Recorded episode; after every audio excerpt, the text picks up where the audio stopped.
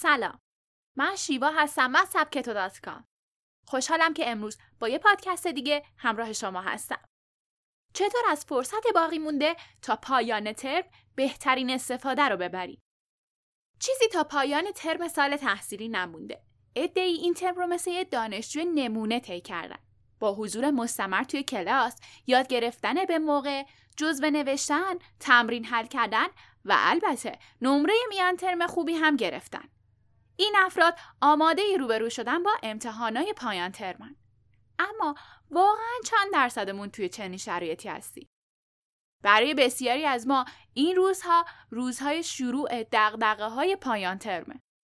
طبیعیه که توی چنین مرحله ای راهکارهای بلند مدت که همیشه میشنویم چاره کار نیستن.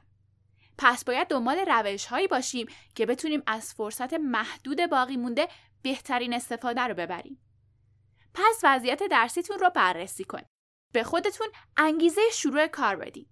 برنامه ریزی کنید و توی این پادکست از سبک تو با ما همراه باشین تا با هم بررسی کنیم چطور توی مدت کوتاه و با مطالعه محدود برای پایان ترم آماده بشیم.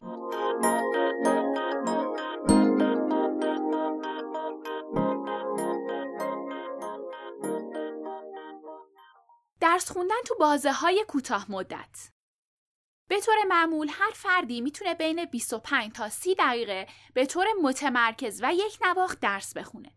اگر بیشتر از این مدت پای درس باشین، کاراییتون کاهش پیدا می‌کنه. پس 6 ساعت پشت کتاب و جزوه نوشتن الزامن کار مفیدی نیست. باید هر نیم ساعت یه استراحت 5 دقیقه‌ای به خودمون بدیم. و برای اینکه انگیزه بیشتری پیدا کنیم بعد از تموم شدن مطالعه اون روز یک جایزه برای خودمون در نظر بگیریم. این استراحت های پنج دقیقه عادت مطالعه خوبی رو توی ما ایجاد می‌کنن و باعث میشن خوب درس خوندن رو یاد بگیریم. حتی تکرار این کار میزان تمرکز ما رو هم افزایش میده و باعث میشه اون نیم ساعت ها به مرور زمان بیشتر بشه. درس خوندن تو محیط مخصوص درس خوندن. محیطی که توی اون هستیم رفتار ما رو شکل میده. به نوعی نسبت به اون محیط شرطی میشیم. پس اگه توی محیطی که عادت به کارهایی مثل استراحت کردن یا غذا خوردن داریم درس بخونیم شروع به درس خوندن برامون سخت میشه. باید محیط اختصاصی در نظر بگیریم. این محیط می‌تونه کتابخونه یا یه میز توی خونهمون باشه که فقط موقع درس خوندن سراغش میریم. به این ترتیب حس و حال اون محیط ما رو سریعتر گرم درس خوندن می‌کنه و نیاز به زمان اضافی برای آماده شدن و جمع کردن حواسمون نداریم. عمیق یاد گرفتن یاد گرفتن با عمیق یاد گرفتن تفاوت داره. واضحه که هرچه عمیق تر یاد بگیریم بیشتر نتیجه می‌گیریم.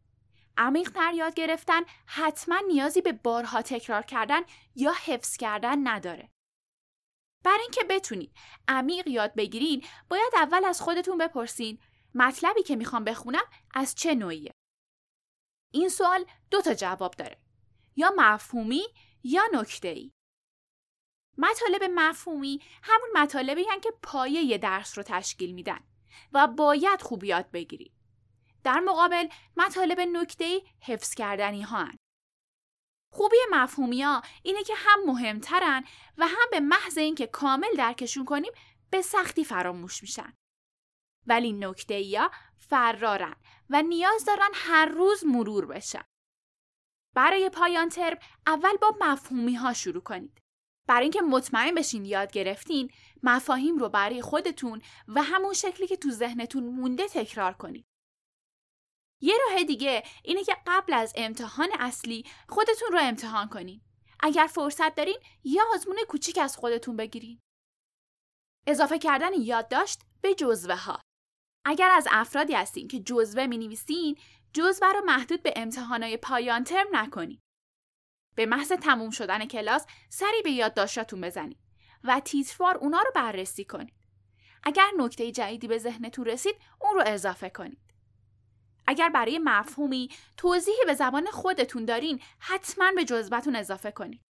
و اگه می‌بینین بخشی از جزوه رو خوب متوجه نشدین توی اولین فرصت با یکی از دوستاتون یا استادتون اون رو تمرین کنید.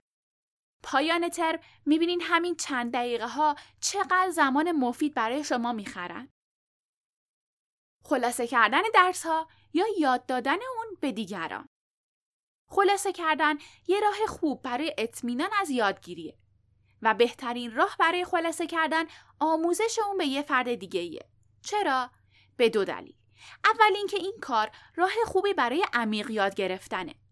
چون باعث میشه تمام اطلاعات مهم رو به یاد بیارید تا بتونی اون رو به یک نفر دیگه یاد بدین. و دوم اینکه مطمئن میشین مطلب رو کامل یاد گرفتین. اگه قرار باشه درسی رو به کسی که بلد نیست یاد بدین توی شرایطی قرار می‌گیرین که از زاویه دید اون به درس نگاه کنید و مطالب رو دسته بندی کنید. همین کار کمک می‌کنه تا متوجه نقاط ضعفتون بشید و اونها رو برطرف کنید. شما برای شب امتحانی درس نخوندن چه راهکارایی دارید؟ از اینکه با من همراه بودین ممنونم. پادکست های سبکتو رو از کانال تلگرام سبکتو کام دانلود و دنبال کنید.